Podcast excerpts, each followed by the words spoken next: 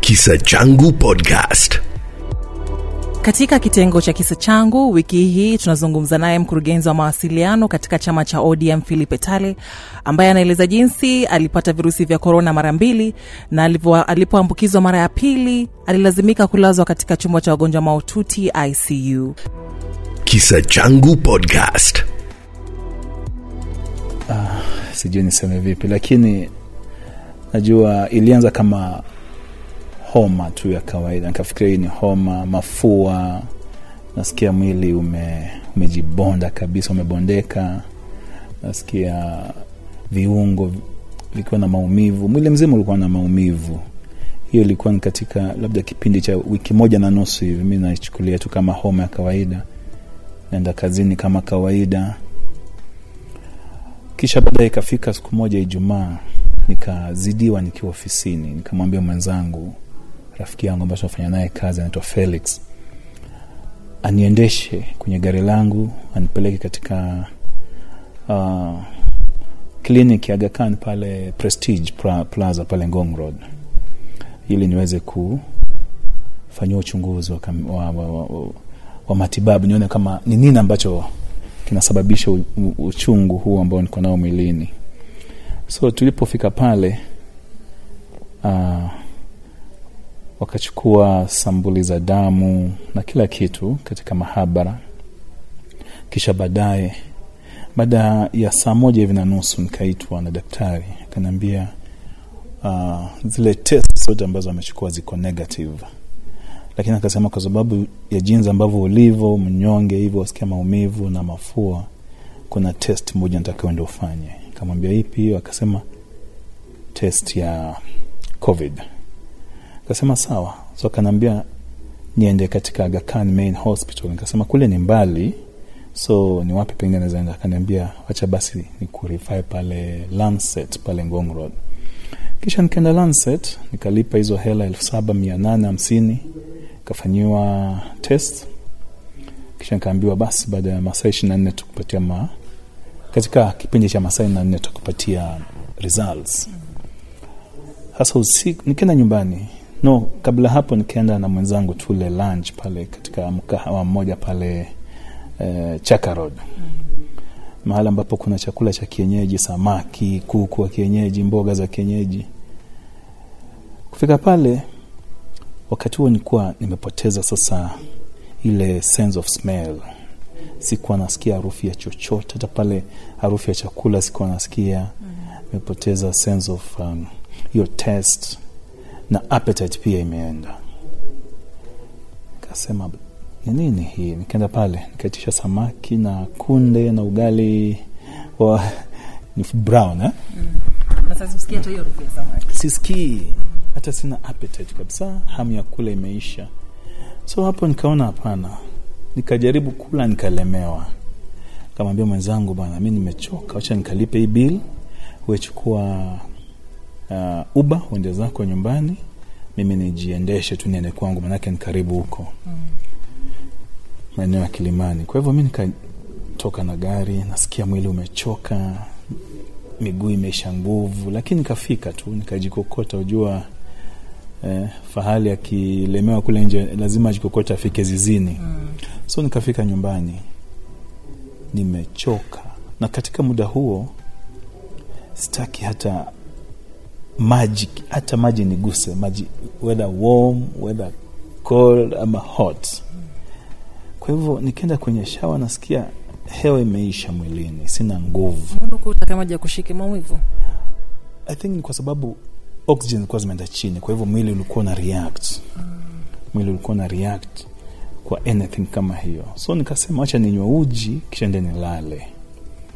Ikafika saa tisa unajua saa kumi mimi huamka mapema na, na naomba kisha na post maombi kwenye mtandao.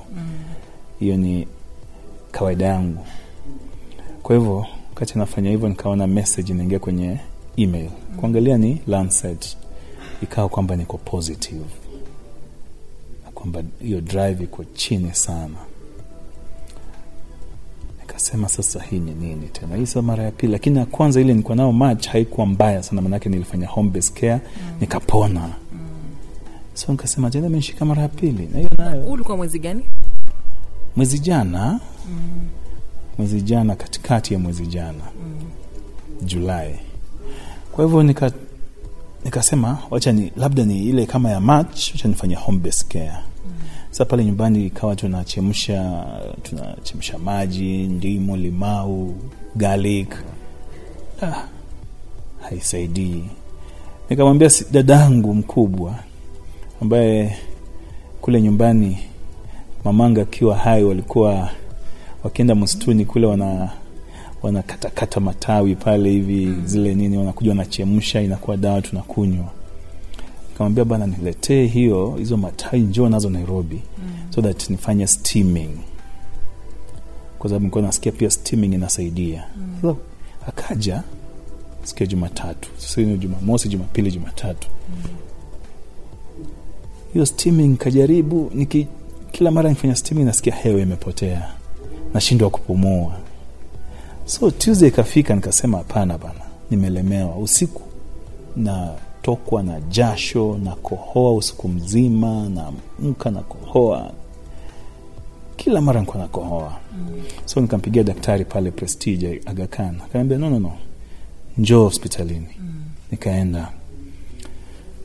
Saa hiyo singeweza endesha gari nikamwita rafiki yangu tukaenda na gari lake. Mm. fika pale ikawa ili kupunguza yale maumivu nikapewa nikawekwa kwenye drip ya painkillers nikawekewa kama pints tatu hivi. Na katika muda huo wote ilikuwa ni kwamba wanapiga simu katika hospitali manake daktari alisema sasa hii mali imefika lazima akuwa admitted. Kupiga nairobi hospital hakuna kitanda. Kupiga Aga main hakuna kitanda. Nairobi south hakuna kitanda. Nairobi west hamna kitanda. Kapiga mpisha kitanda hakikuwepo hospitali zote mata hospital hakukuwepo kitanda. Sasa kukapatikana kenyatta university teaching and referral.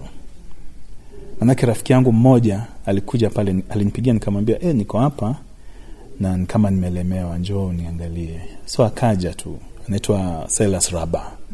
Raba akaja manake wakati nilianza kuwa mgonjwa yeye ndiye alikuwa manake pia aliwahi kuwa na covid wakati fulani. So hizi ni symptoms za covid nini wewe jipatie nguvu nini? mm.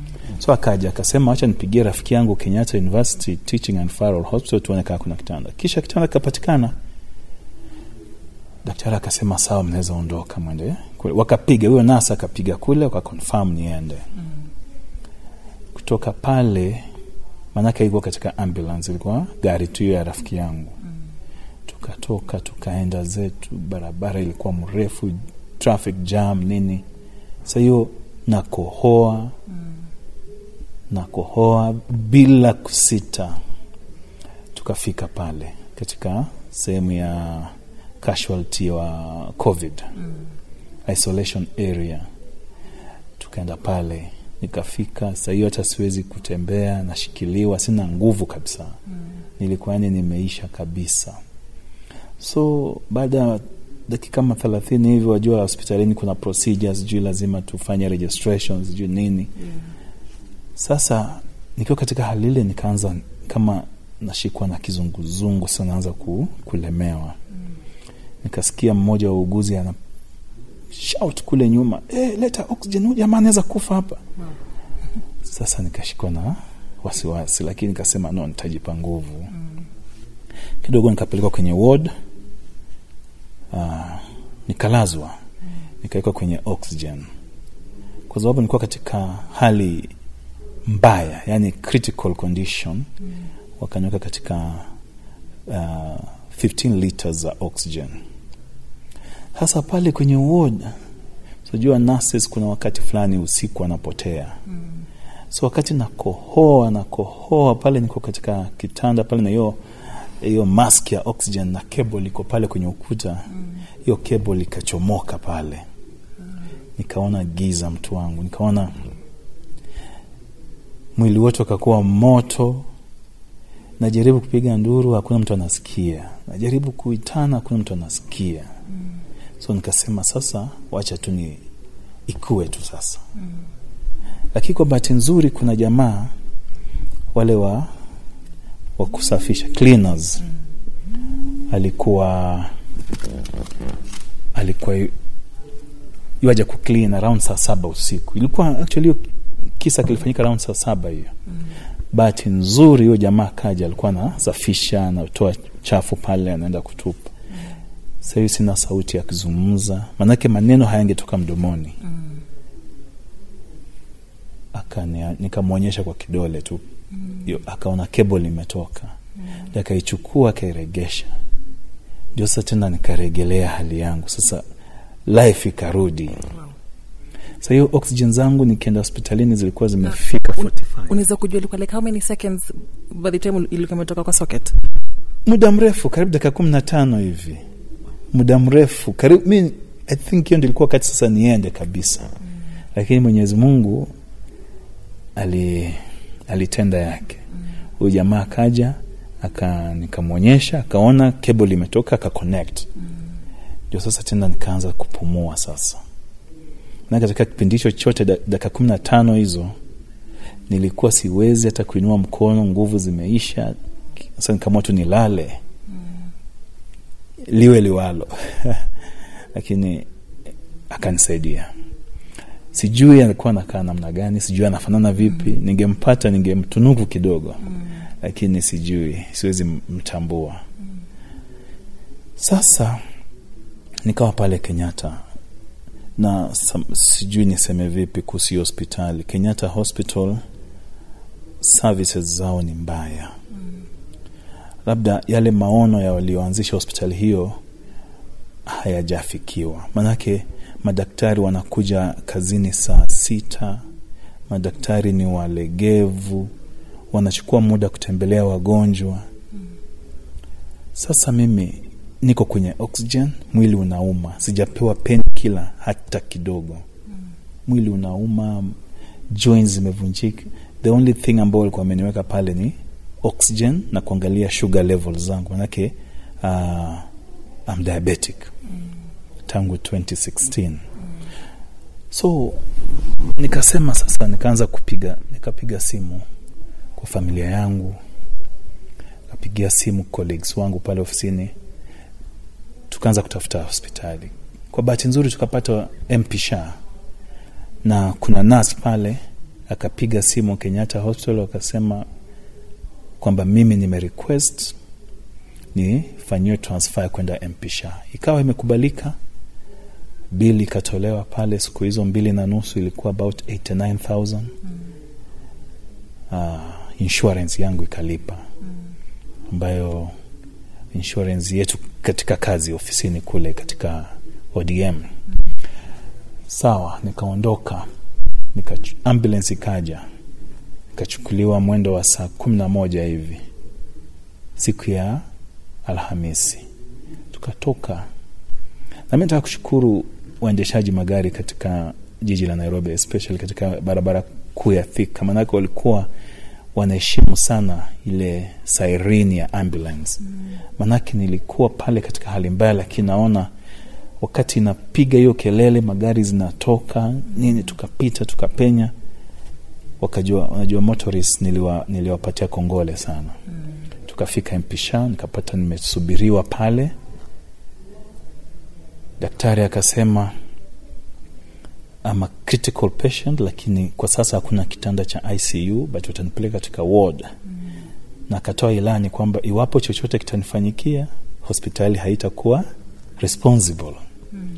So nikafanyiwa test pale nyingi sana ikionekana kwamba oxygen zangu nikitolewa kwenye mask zinarudi chini mm. 50 mm.